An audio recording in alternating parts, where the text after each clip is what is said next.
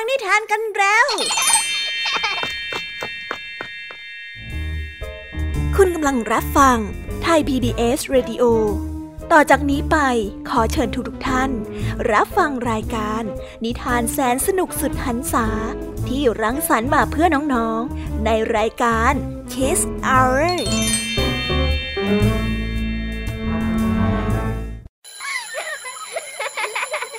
โรงเรียนเลิกแล้ว กลับบ้านพร้อมกับรายการ Kiss Hours โดยบรรยาชยโย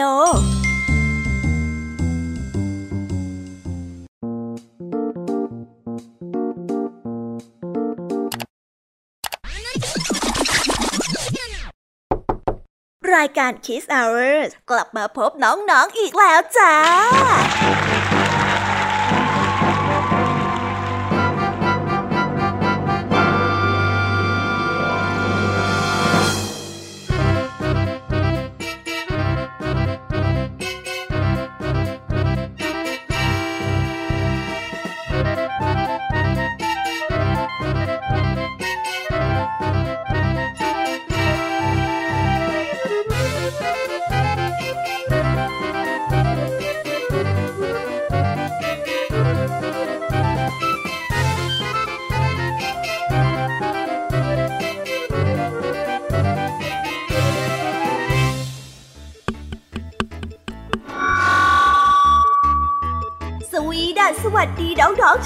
ๆชาวรายการ Kiss Hour ทุกๆคนนะคะ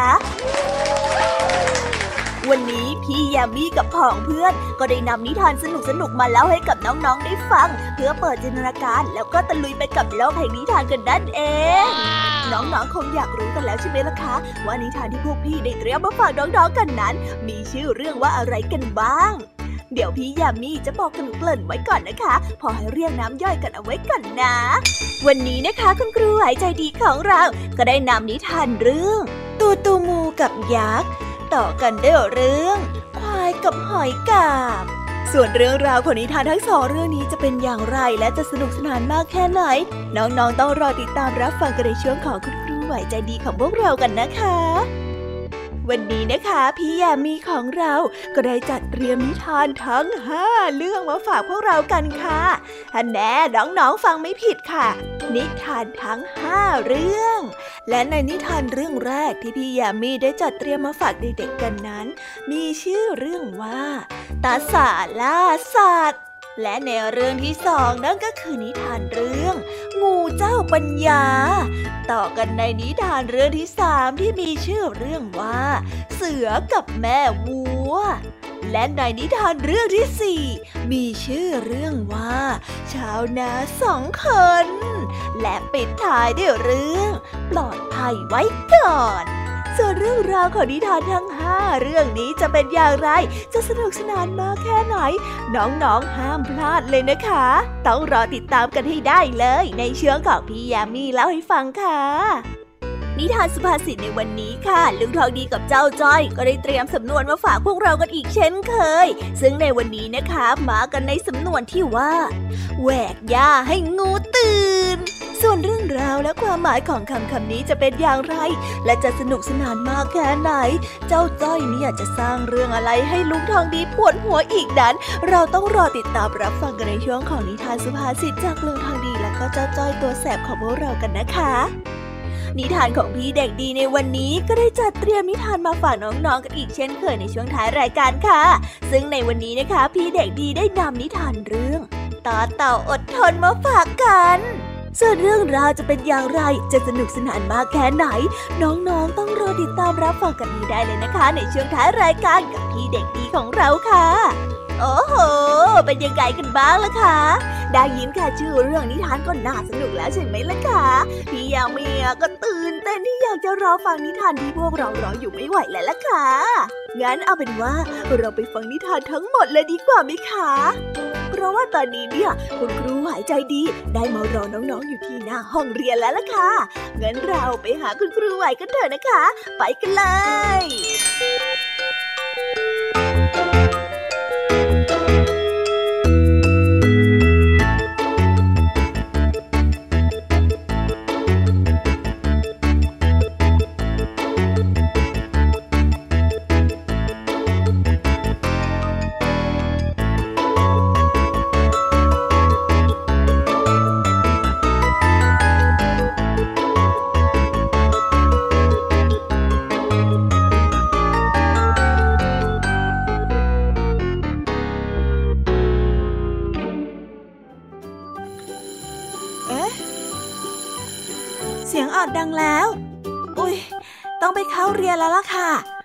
อช้า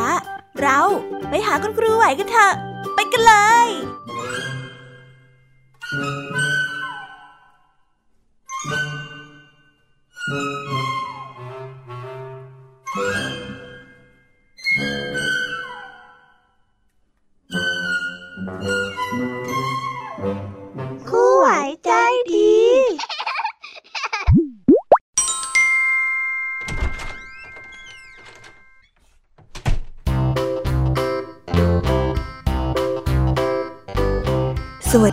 ค่ะเด็กๆ วันนี้นะคะก็กลับมาพบกับคุณครูไหวกันอีกเช่นเคยค่ะ และแน่นอนนะคะ ว่ามาพบกับคุณครูไหวแบบนี้ ก็ต้องมาพบกับนิทานที่แสนสนุกด้วยกันทั้งสองเรื่อง และในวันนี้คุณครูไหวได้จัดเตรียมนิทานที่แฝงไปด้วยแง่คิดคติสอนใจมาฝากเด็กๆกันค่ะ และในนิทานเรื่องแรก ที่คุณครูไหวได้จัดเตรียมมาฝากกันนั้น มีชื่อเรื่องว่า ตูตูมูกับยักษ์ ส่วนเรื่องราวจะเป็นอย่างไร และจะสนุกสนานมากแค่ไหน เราไปติดตามรับฟังพร้อม ๆ กันได้เลยค่ะ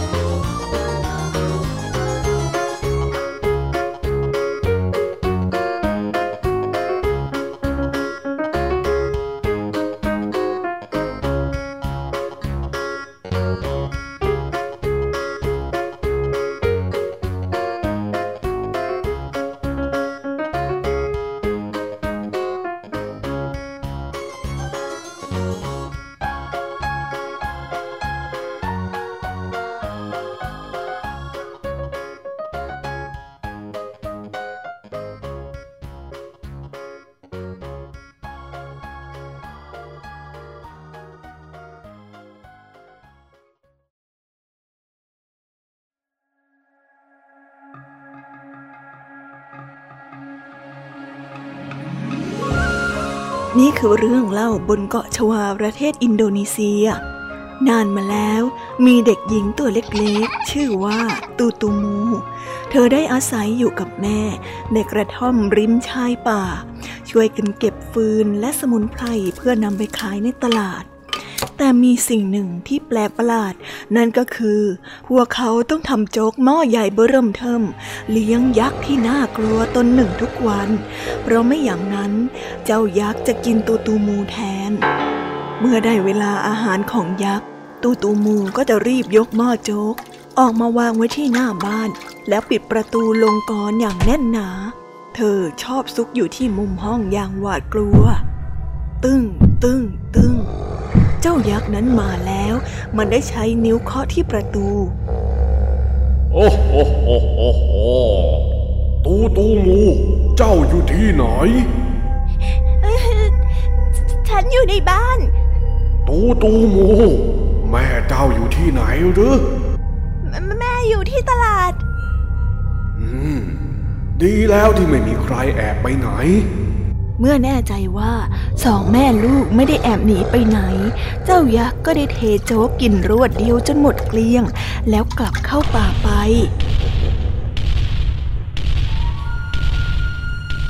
ยักษ์ได้กินโจ๊กหม้อใหญ่ทุกวัน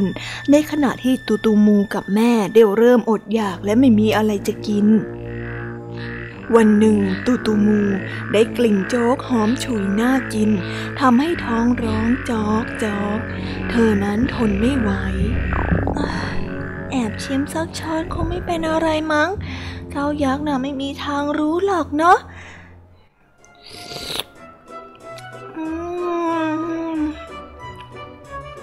เมื่อได้ชิมโจ๊กคำแรก ตูตูมูก็ได้เผลอตักอีกช้อน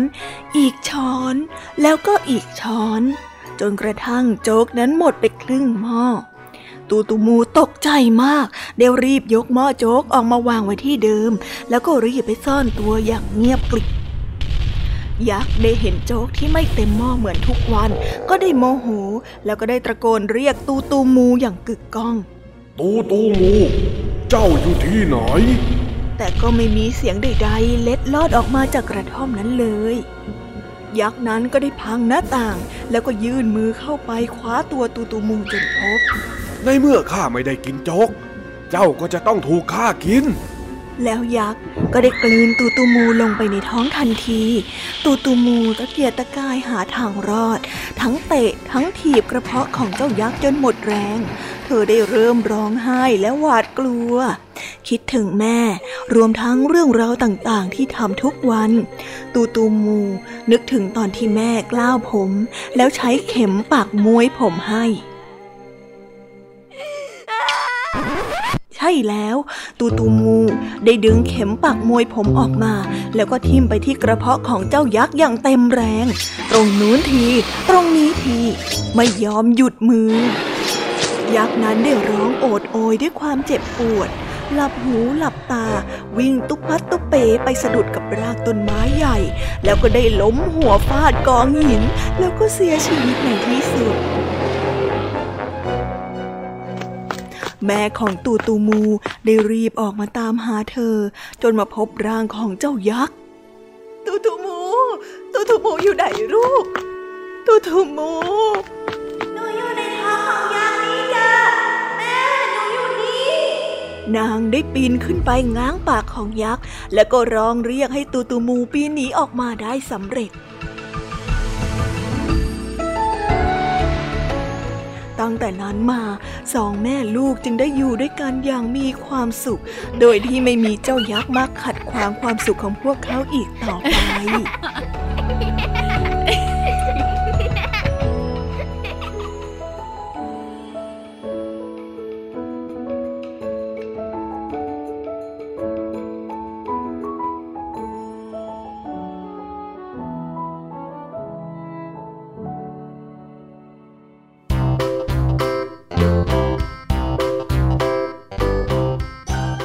และก็จบกันไปเป็นที่เรียบร้อยแล้วนะคะสำหรับนิทานในเรื่องแรกของคุณครูไหว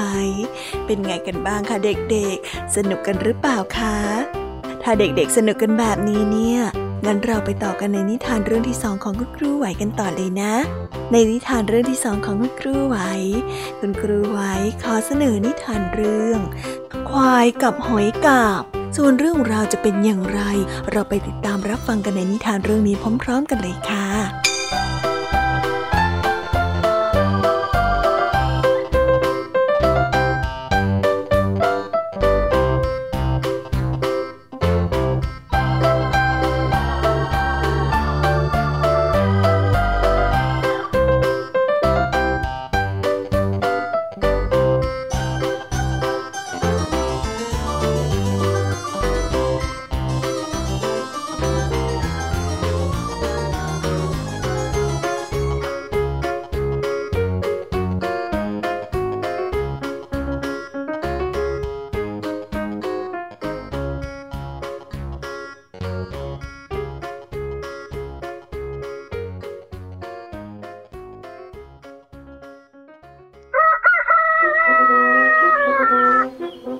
วันหนึ่ง ในวันที่ร้อนอบอ้าวควายตัวหนึ่งตั้งใจที่จะไปนอนแช่น้ำเย็นให้ชื่นใจ ควายนั้นได้เห็นหอยกาบตัวหนึ่ง เคลื่อนที่ไปตามโคลนเลนทีละนิดทีละนิด ควายนั้นก็ได้เริ่มหัวเราะเยาะโอ้โหโหโหโหเจ้าเชือกช้าแบบนี้มาตั้งแต่เกิดเลยใช่ไหมเนี่ยหอยกาบนั้นได้เริ่มรู้สึกไม่พอใจขึ้นมาเลยได้พูดออกไปว่า น้อยพรุ่งนี้ก็ลองมาวิ่งแข่งกันไหมล่ะ ข้าน่าจะเอาชนะเจ้าได้แน่แน่ๆมาเซทั้งสองจึงได้ตกลงกันว่าจะวิ่งแข่งกัน หลังจากฟังที่หอยกาบพูดพายก็ได้ตอบตกลงไปในทันที ทั้งสองได้ตกลงวิ่งแข่งกันไปตามเรียบริมน้ำ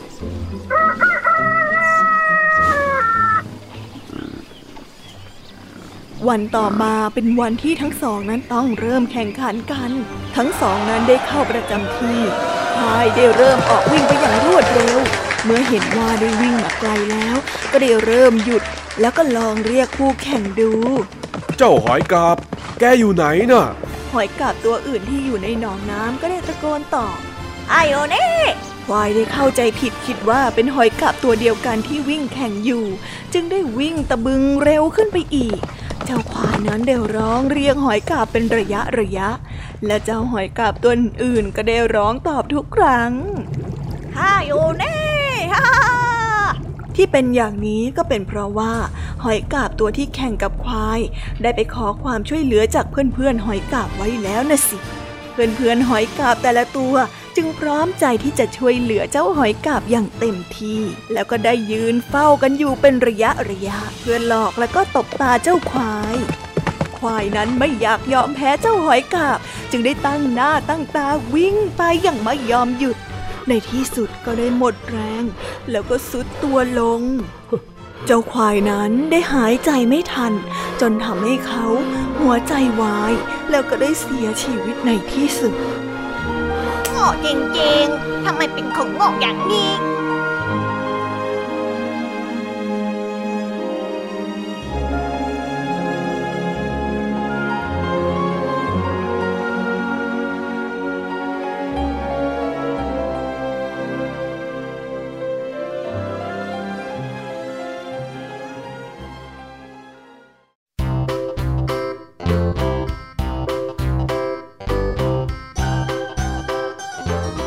แล้วก็จบกันไปเป็นที่เรียบร้อยแล้วนะคะสำหรับนิทานทั้งสองเรื่องของคุณครูไหว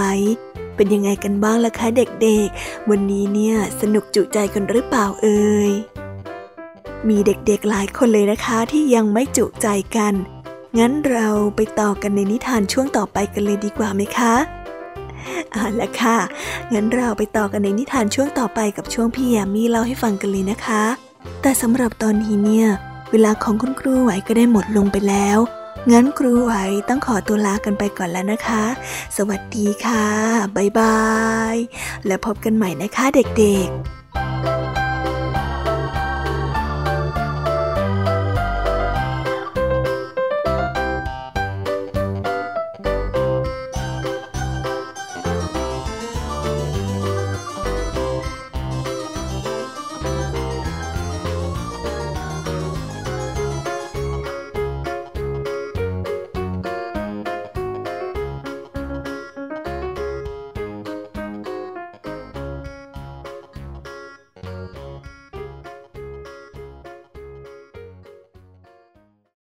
ใหญ่ให้เยอะ รายการสำหรับเด็กและครอบครัว จากไทย PBS ดิจิทัล Radio ทุกวันจันทร์ถึงอาทิตย์ จันทร์ถึงศุกร์8นาฬิกา รายการมัมแอนเมาส์16นาฬิกา รายการเสียงสนุก 17นาฬิกา รายการคิสอ้าววันเสาร์6นาฬิกา รายการนิทานสุภาษิต7นาฬิกา รายการพระอาทิตย์ยิ้มแฉ่ง 8นาฬิการายการ Kiss Rangers 17นาฬิการายการ Youth Voice วันอาทิตย์ 6นาฬิการายการนิทานคุณธรรม 7นาฬิการายการพระอาทิตย์ยิ้มแฉ่ง8นาฬิการายการท้าให้อ่าน 17นาฬิการายการเด็กรู้สู้ภัย และ 17นาฬิกา30นาทีรายการ Teen Space ส่งเสริมคุณภาพชีวิต สร้างเสริมความคิดและจินตนาการ กับไทย PBS ดิจิทัล Radio สถานีวิทยุดิจิทัล จากไทย PBS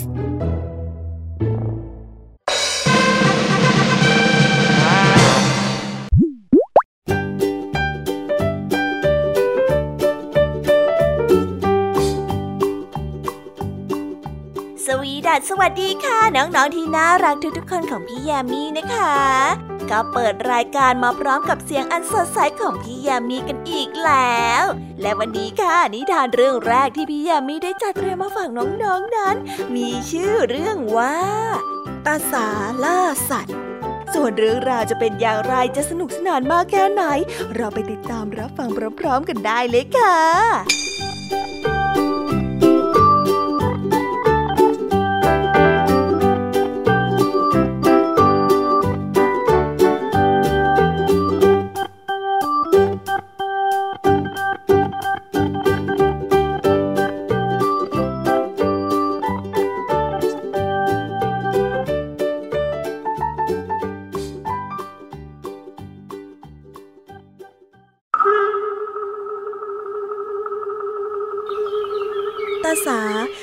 าวนาที่อาศัยอยู่ในหมู่บ้านแห่งหนึ่ง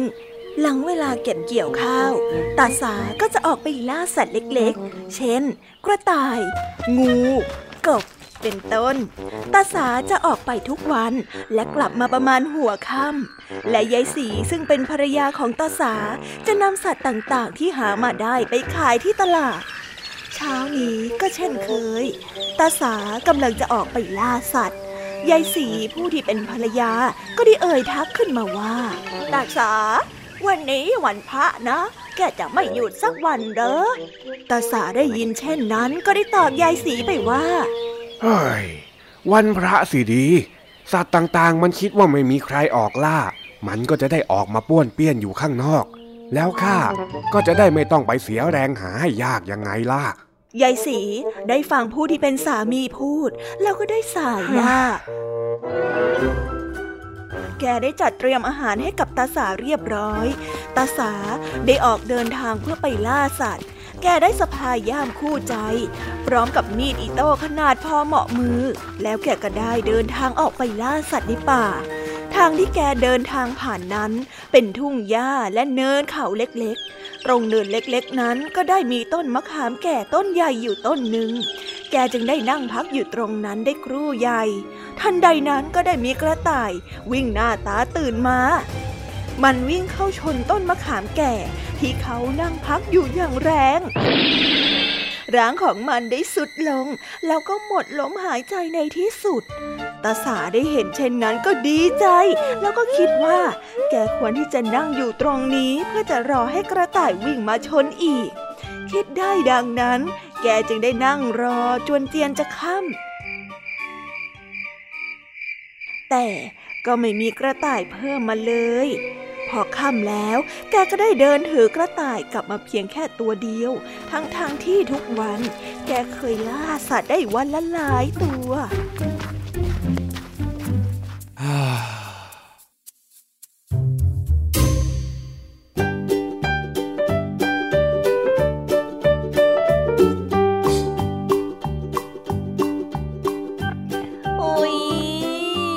บนิทานเรื่องแรกของพี่ยามีกันลงไปแล้วว่าเผลอแป๊บแป๊บเดียวเอง แต่พี่ยามีรู้นะคะว่าน้องๆออย่างไม่จุใจกันอย่างแน่นอน พี่ยามีก็เลยเตรียมนิทานในวเรื่องที่สองมาฝากเด็กๆกันค่ะ ในนิทานเรื่องที่สองนี้ มีชื่อเรื่องว่า งูเจ้าปัญญาส่วนเรื่องราวจะเป็นอย่างไร และจะสนุกสนานมากแค่ไหน เราไปรับฟังพร้อม ๆ กันได้เลยค่ะ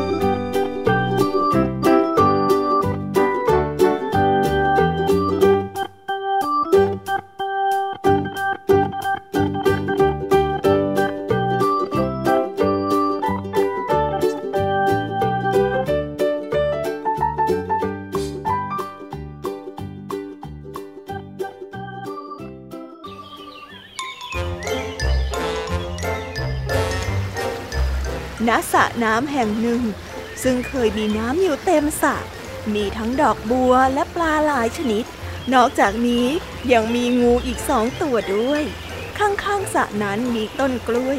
ซึ่งเจ้าของสระนี้ได้ปลูกทิ้งไว้ แต่ตอนนี้ต้นกล้วยเหล่านั้น แห้งแล้วก็ตายเป็นจนเกือบหมดแล้ว ปูและปลาใหญ่น้อยที่ทนสภาพแวดล้อมไม่ไหว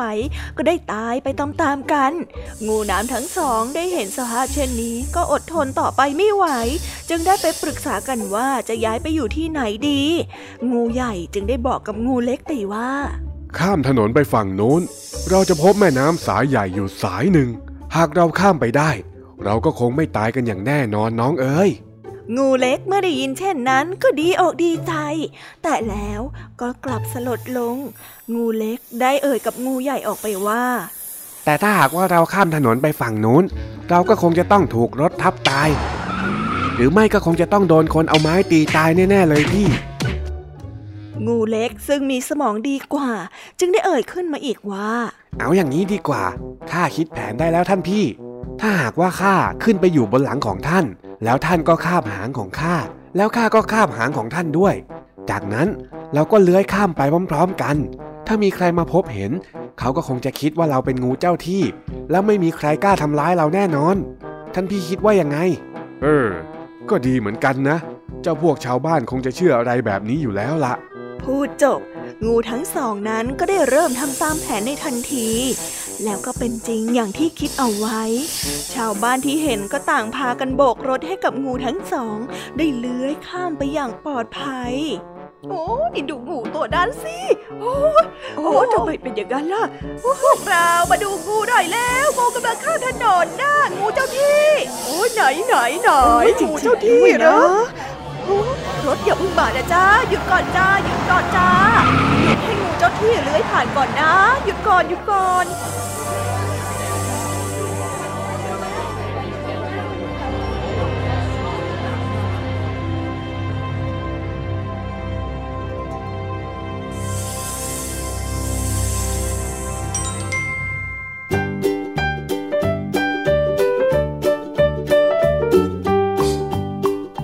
แล้วก็จบกันไปแล้วนะสำหรับนิทานในเรื่องที่สองของพี่ยามี เป็นไงกันบ้างคะน้องๆ สนุกจุใจกันแล้วหรือยังเอ่ยฮะอะไรนะคะ ยังไม่จุใจกันหรอ ไม่เป็นไรค่ะน้องๆ พี่ยามีเนี่ย ได้เตรียมนิทานในเรื่องที่สามมารอน้องๆอยู่แล้ว งั้นเราไปติดตามรับฟังกันในนิทานเรื่องที่สามกันต่อเลยดีไหมคะ ในนิทานเรื่องที่สามที่พี่ยามีได้จัดเตรียมมาฝากเด็กๆกันนั้น มีชื่อเรื่องว่า เสือกับแม่วัว ส่วนเรื่องราวจะเป็นอย่างไรจะสนุกสนานมากแค่ไหน เราไปรับฟังกันในนิทานเรื่องนี้พร้อม ๆ กันเลยค่ะ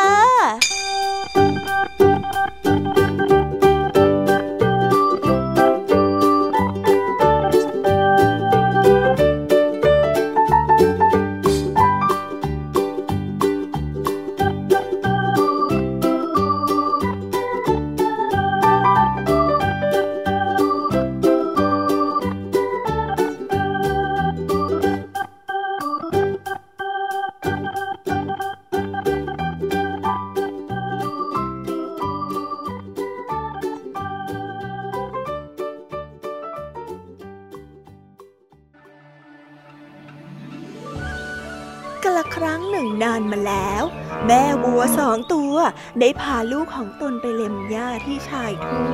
ขณะนั้นได้มีเสือโคร่งตัวใหญ่ได้เดินผ่านมาพอดี เสือร้ายเห็นลูกวัวสองตัวก็เกิดน้ำลายไหลด้วยความอยากจะกินลูกวัวหวานหวานเสือโคร่งได้กระโดดเข้าไปใส่ลูกวัวตัวหนึ่ง แต่แม่วัวก็ได้กระโดดมาขวางพลางเอ่ยวิงวอนว่า โอ้ยฉันขอร้องนะ อย่าทำลายลูกฉันเลยนะจ้า ลูกฉันนะยังเด็กอยู่เลย ถ้าจะกินนะก็กินฉันดีกว่านะ อย่าฆ่าลูกฉันเลยนะ นะพ่อเสือโคร่งนะ พูดยังไม่ทันจบคำเสือโคร่งก็ได้ตำบกงเล็บใส่แม่วัวจนขาดใจ จากนั้นมันก็ได้กระโดดเข้าตะคุบกินลูกวัวอย่างอร็ดอร่อยเสือโคร่งยังไม่รู้สึกอิ่ม มันได้รีบตามแม่วัวกับลูกน้อยอีกคู่หนึ่งไปจนทัน แล้วก็ได้ร้องเรียกให้แม่วัวนั้นหยุด แทนที่แม่วัวตัวนี้จะหันมาร้องขอวิงวอนกับเสือโคร่ง แต่มันกลับหยุดนิ่งและหันมาพร้อมกับท่อนไม้ขนาดใหญ่และแหลมคม ที่มันคาบขึ้นมาจากพื้น แม่วัวได้ฮึดสู้ ได้เอาท่อนไม้ที่คาบอยู่สะบัดใส่เสือโคร่งปลายแหลมจึงได้ปักใส่อกของมันพอดี เสือโคร่งได้ร้องคำราม และหยุดชะงักเพราะได้รับบาดเจ็บ แม่วัวจึงได้ช่วยโอกาสนี้ พาลูกน้อยของมันหนีไป และปลอดภัยในที่สุด ส่วนเจ้าเสือโครงนั้นก็ทนความบาดเจ็บไม่ไหว และก็ได้เสียชีวิตในเวลาต่อมา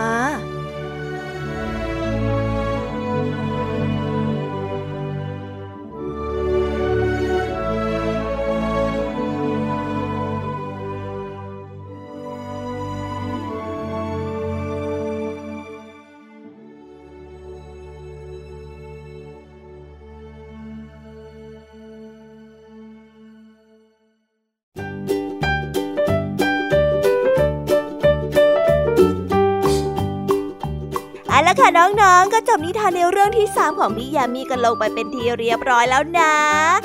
น้องๆ พร้อมจะไปสนุกในนิทานเรื่องที่ 4 ของพี่ยามีกันแล้วหรือยังล่ะคะ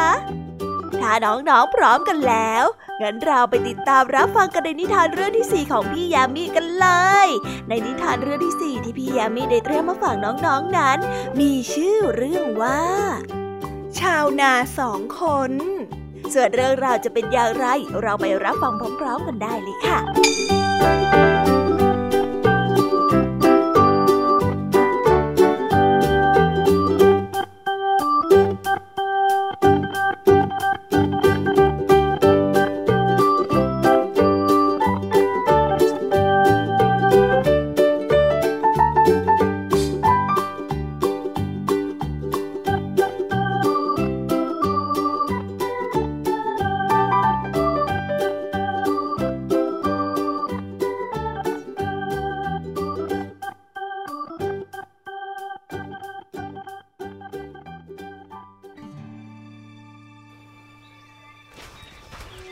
ายมั่นและนายมีได้มีอาชีพทำนา การเก็บเกี่ยวได้ผ่านไป เขาก็ได้เก็บฟางที่เหลือมามัดรวมกัน แล้วก็ใส่คลานเพื่อที่จะหาไปขายที่ตลาด นายมั่นเป็นคนที่หาฟางสองมัด โดยมีนายมีเดินไปเป็นเพื่อนระหว่างทางทั้งสองนั้นจึงได้นึกสนุกขึ้นมา และก็ได้พนันกันว่า ใครจะไปถึงตลาดก่อนกัน โดยที่นายมั่นนั้นหาฟางสองมัดใหญ่ ขณะที่นายมี หิ้วแค่ฟางข้าวครึ่งมัดเท่านั้น เฮ้ยฉันน่ะจะต้องไปถึงตลาดก่อนแน่ เพราะว่าฉันน่ะมีฟางอยู่แค่ครึ่งมัด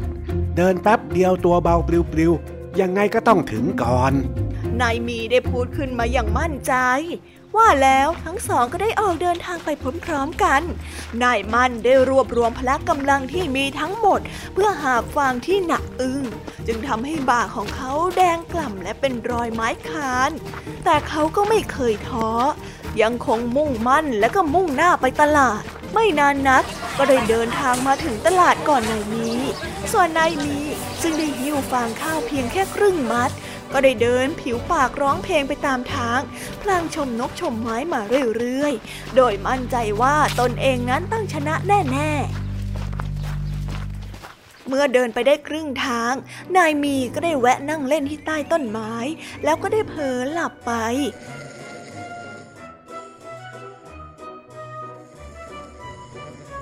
พอตื่นขึ้นมาจึงได้รีบออกเดินทางต่อ โดยลืมฟางข้าวครึ่งมัดเอาไว้ โดยเขาไม่รู้ตัวเลยว่า ตนนั้นไม่ได้ถือสิ่งของใดมาเลย เขาได้มาถึงตลาดด้วยความว่างเปล่า นายมั่นมาถึงตลาดแล้วรออยู่ก่อนแล้ว ได้ร้องถามขึ้น อ้าวเจ้าหมี มาถึงแล้วหรือไง แล้วไหนละฟางข้าวของแกน่ะทำไมถึงเดินมาตัวเปล่าแบบนี้ล่ะบะเฮ้ย ฟางข้าว ฟางข้าวของฉัน เฮ้ยฟางข้าวฉันหายไปไหนเนี่ย ฉันทำหายเหรอ นายมั่นได้นั่งนิ่งเงียบโดยที่ไม่พูดอะไรต่อ เพียงแต่คิดในใจว่า บางครั้งการที่เราโดนกดดัน ก็ทำให้เรามีความพยายามที่จะเอาชนะและต่อสู้อย่างอดทนได้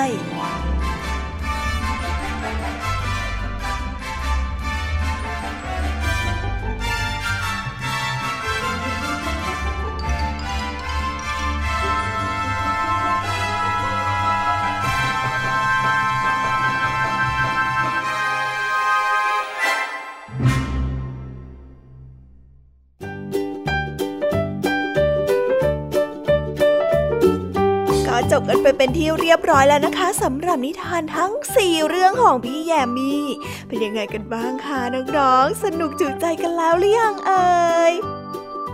ฮะอะไรนะคะ ยังไม่จุใจกันหรอ ถ้าน้องๆยังไม่จุใจกันแบบนี้ งั้นพี่ยามีขอแถมนิทานให้อีกหนึ่งเรื่องค่ะ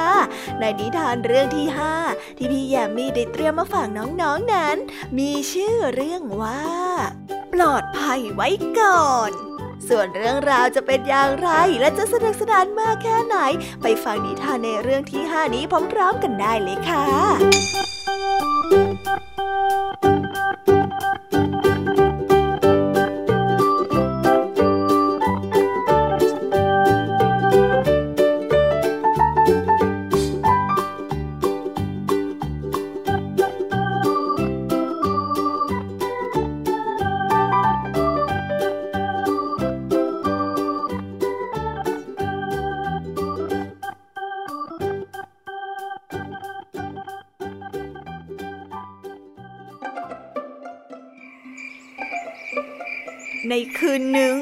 วงจันทร์ได้ส่องแสงนวล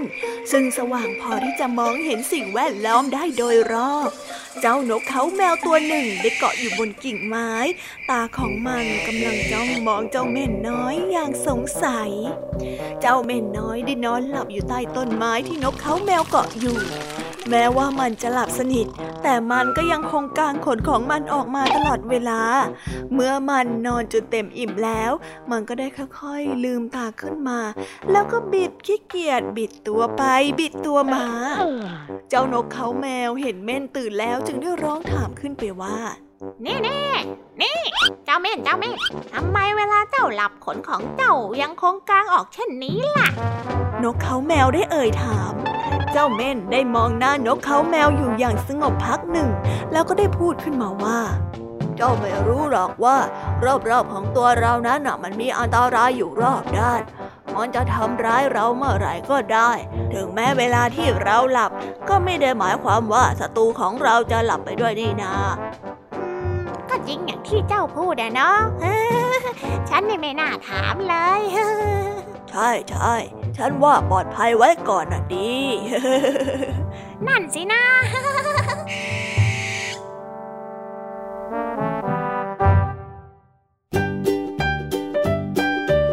ว้าวว้าวว้าวก็ จบกันไปเป็นที่เรียบร้อยแล้วนะคะสำหรับนิทานของพี่ยามีเป็นไงกันบ้างคะเด็กๆ ได้ข้อคิดหรือว่าคติสอนใจอะไรกันไปบ้าง อย่าลืมนำไปเล่าให้กับเพื่อนๆที่โรงเรียนได้รับฟังกันด้วยนะคะ แต่สำหรับตอนนี้เนี่ยเวลาของช่วงพี่ยามีเล่าให้ฟังก็หมดลงไปแล้วล่ะค่ะ พี่ยามีก็ต้องขอส่งต่อน้องๆ ให้ไปพบกับลุงทองดีแล้วก็เจ้าจ้อยในช่วงต่อไปกันเลย เพราะว่าตอนนี้เนี่ยลุงทองดีกับเจ้าจ้อยอะบอกว่าให้ส่งน้องๆมาในช่วงต่อไปเร็ว อยากจะเล่านิทานจะแย่แล้วเอาละค่ะงั้นพี่ยามีต้องขอตัวลากันไปก่อนแล้วนะคะ เดี๋ยวกลับมาพบกันใหม่บ๊ายบาย ไปหาลุงทองดีกับเจ้าจอยกันเลยค่ะ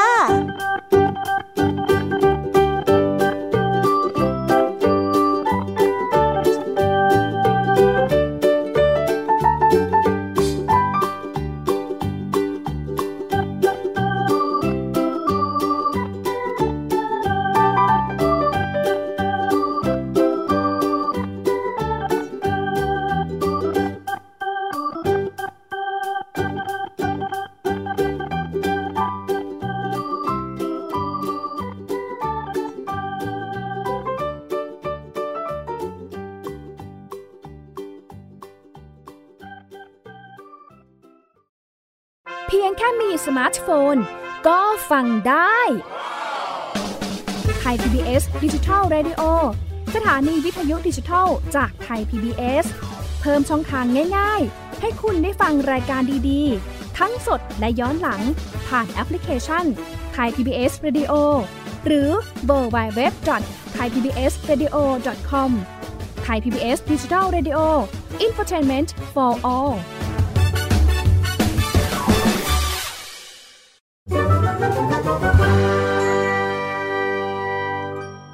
นิทานสุภาษิต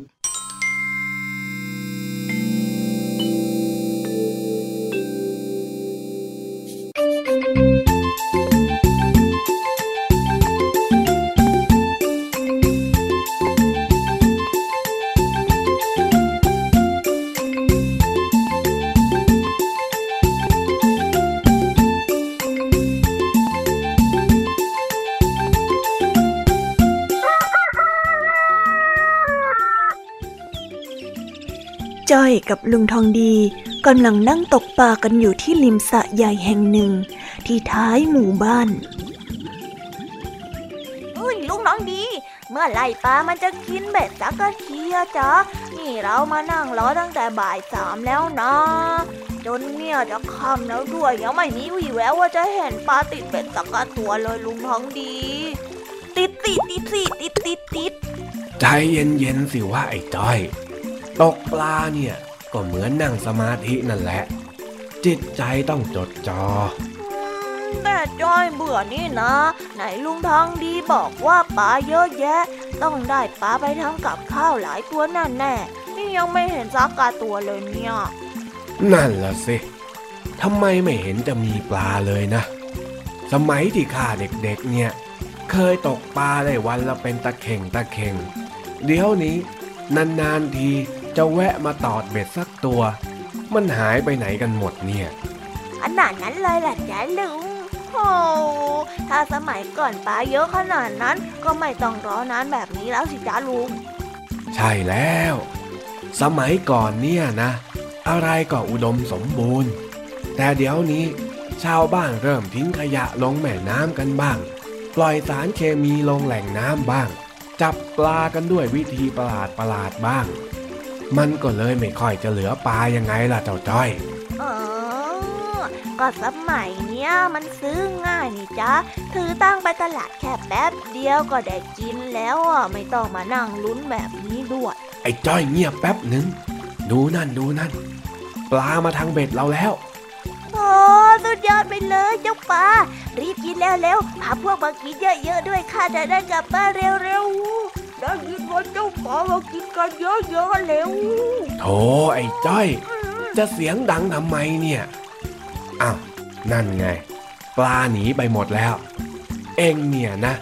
แวกหญ้าให้งูตื่นแท้ๆไม่เห็นจะใช่เลยลุงทองดี ถ้าลุงทองดีจะว่าจ้อย ลุงก็ต้องบอกว่าแหวกปากให้ปลาตื่นตั้งหากเนี่ยลุงทองดีพูดผิดอีกแล้วอะยังยัง ทำให้ข้าอดได้ปลาแล้ว ยังจะมากวนประสาทข้าอีกนะ แวกหญ้าให้งูตื่นเนี่ย แปลว่า การทำอะไรให้ศัตรูล่วงรู้ แล้วก็ไหวตัวทันจนหนีไปได้ต่างหากล่ะ อ๋อ งั้นลุงเล่านิทานให้จ้อยฟังหน่อยได้ไหมจ๊ะ ไม่ วันนี้เองไม่ต้องฟังนิทานอะไรเลยนะ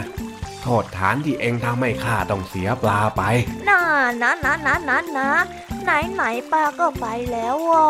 เดี๋ยวก็ต้องมานั่งรออีกนาน เราจะได้ไม่เบื่อยังไงล่ะลุง เออ ก็ได้ก็ได้ เองนี่มันจริง ๆเชียวนะ อ้าวฟังกาละครั้งหนึ่ง มีงูเหลือมที่คอยจะไปขโมยกินไก่ของชาวบ้าน แต่ทุกครั้งที่มันมาก่อเรื่อง มันก็จะหนีไปได้ตลอด ไม่มีใครรู้ว่ามันหนีไปไหน จนวันหนึ่ง มีชาวบ้านคนหนึ่งเห็นมันเลื้อยแอบเข้าไปซ่อนอยู่ในพงหญ้า แต่แทนที่เขาจะไปตามพวกหลาย ๆ คนมาช่วยกันล้อมจับ ด้วยความใจร้อน ชาวบ้านจึงวิ่งเข้าไปในพงหญ้า หมายจะจัดการเจ้างูเหลือมนี่ให้ได้ แต่พอเจ้างูได้ยินเสียงฝีเท้าลุยหญ้ามา มันก็เลยเลื้อยหนีไปอีกจนได้ ชาวบ้านคนนั้น พอวิ่งเข้าไปก็ไม่เจออะไร จึงคว้าน้ำเหลวทำให้จับเจ้างูนั่นไม่ได้ยังไงล่ะ นี่แหละถึงเป็นที่มาของคำว่าแหวกหญ้าให้งูตื่นโอ้เอะอะโวยวายไปก่อนนี่มันไม่ดีเลยนะลุง ถ้าเป็นจ้อยนะ จ้อยจะไปตามพวกก่อนแล้วก็ค่อยจัดการดีกว่า ปลามาแล้วปลามาแล้ว เงียบเงียบๆหน่อยเจ้าจ้อย เอ็งดูนั่น จริงด้วยจ้ะลุงมันใกล้เข้ามาแล้ว นั่นไงหมับเข้าให้ นี่ไงไอ้จ้อย เอ็งดูฝีมือข้า ถึงข้าจะแก่แต่ฝีมือข้าไม่ตกนะเว้ยลุงทางนี้ นั่นมันเศษขยะลอยมาฮือมาเกี่ยวเบ็ดตั้งหากลาโถ นั่นมันขยะนะลุง เออไปงั้นเรากลับไปซื้อปลาแถวแถวๆตลาดก็ได้ แม่มันตกยากตกเย็นจริง ๆ รู้อย่างนี้ไปตลาดซะตั้งแต่แรกก็ดีหรอกว้ายกิ้วกิ้วกิ้วลุงทองดีหน้าแตกแล้วลุงทองดีหน้าแตกลุงทองดีหน้าแตก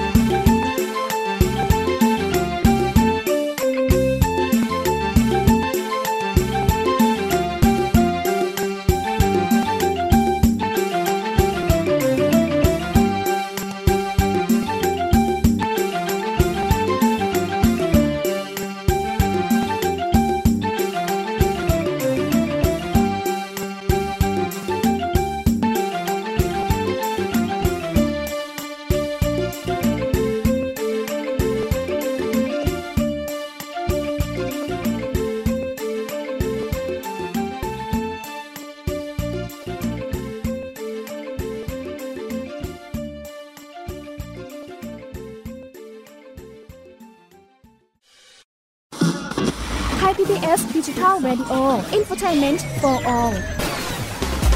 สถานีที่คุณได้ทั้งสาระและความบันเทิงบนขึ้นระบบดิจิทัล ทุกวัน 6 โมงเช้าถึง 3 ทุ่ม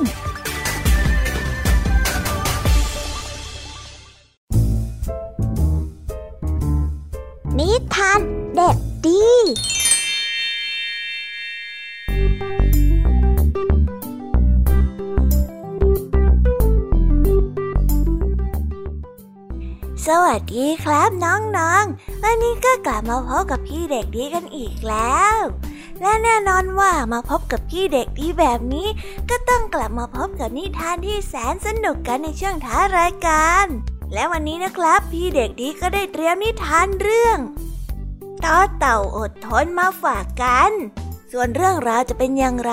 ถ้าน้องๆออยากจะรู้กันแล้ว งั้นเราไปติดตามรับฟังกันได้เลยครับ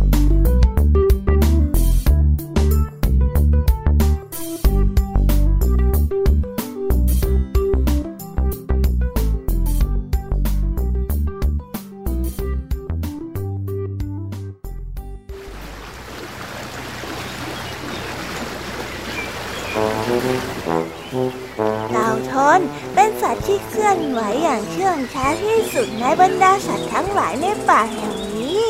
ทำให้เขาไม่เคยได้กินส้มวิเศษ ที่มักจะออกผลแล้วก็หากินได้ในช่วงฤดูหนาวเท่านั้น หลายปีก่อน เขาพยายามจะเดินทางมาก่อนที่ผลส้มนั้นจะออกล่วงหน้าประมาณหนึ่งอาทิตย์ แต่เมื่อเขามาถึง เขาก็ได้พบว่า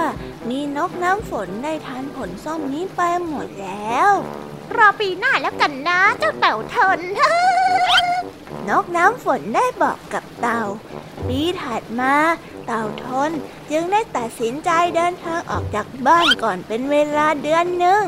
แต่เมื่อมาถึงเขาก็ได้พบว่ามีแกะขาวได้กินผลส้มนี้หมดต้นแล้วรอปีหน้าแล้วกันนะเจ้าเต่าทนแกะขาวก็ได้บอก ดังนั้นในปีนี้ เต่าทนจึงได้ตัดสินใจจะใช้ชีวิตอยู่รอบๆต้นส้มวิเศษ เพื่อเฝ้าต้นส้มต้นนี้ จนกว่าจะถึงหน้าหนาว เพื่อที่จะกินผลส้มที่เขาได้ตั้งใจเอาไว้ เจ้าเต่าได้อดทนรอ แล้วก็คอยคลานเพื่อตักน้ำจากบ่อน้ำมารดที่ต้นส้มนี้ทุกวัน จากวันที่หนึ่งเป็นวันที่สองจากวันที่สอง เป็นหนึ่งอาทิตย์ เป็นเดือน เต่าทนจะทำเช่นนี้ซ้ำๆกันทุกวัน เพราะเขาหวังว่าในฤดูหนาวปีนี้ เขาจะได้ทานผลส้มวิเศษที่อร่อยที่สุดนี้ให้ได้ในที่สุดหน้าหนาวที่เต่าทนรอคอยก็มาถึง ต้นส้มนั้นได้ออกดอกสีขาวสวยงาม ก่อนที่ผลส้มวิเศษจะออกผลในที่สุด เต่าทนได้เป็นสัตว์ตัวแรกที่ได้กินผลส้มวิเศษนี้ เขาได้รู้สึกว่า นี่คือผลส้มที่อร่อยที่สุดในชีวิตที่เขาเคยได้กินมาเลย นั่นก็เป็นเพราะว่า ผลส้มต้นนี้เกิดจากความเอาใจใส่ อดทนดูแลของเจ้าเต่าทนนั่นเองในที่สุดความอดทนของเจ้าเต่าทนตลอดหนึ่งปีของเขา ก็ได้กลายเป็นผลที่สำเร็จ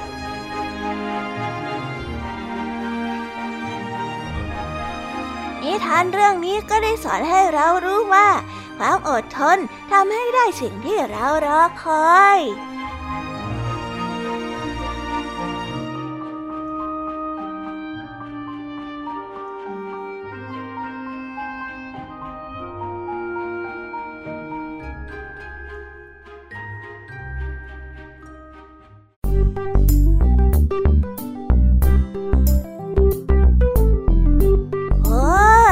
จบกันไปเป็นที่เรียบร้อยแล้วนะครับสำหรับนิทานของพี่เด็กดีในวันนี้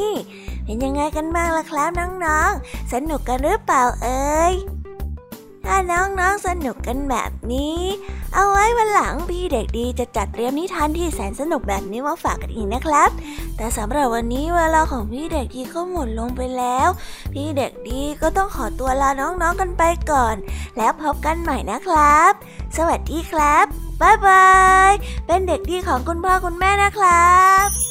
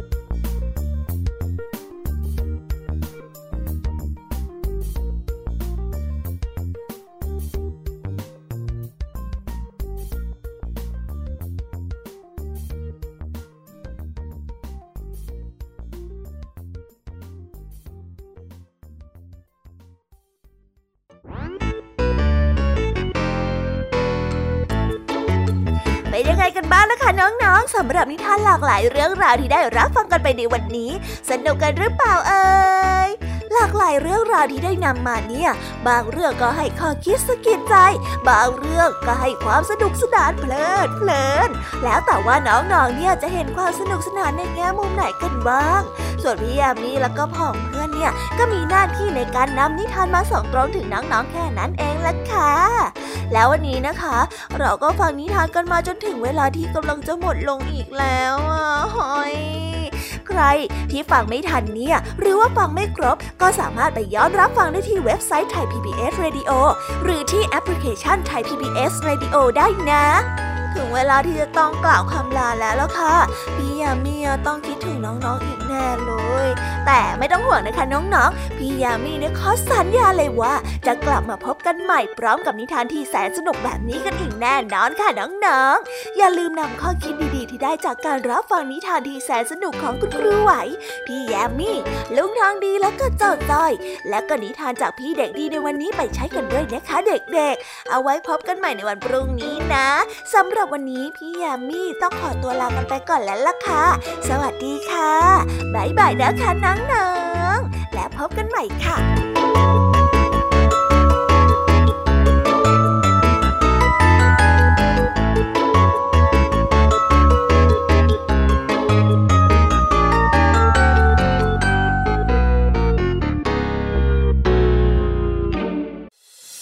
ติดตามรับฟังรายการย้อนหลังได้ที่เว็บไซต์และแอปพลิเคชันไทย PBS Radio ไทย PBS ดิจิทัล Radio วิทยุข่าวสารสาระ เพื่อสาธารณะและสังคม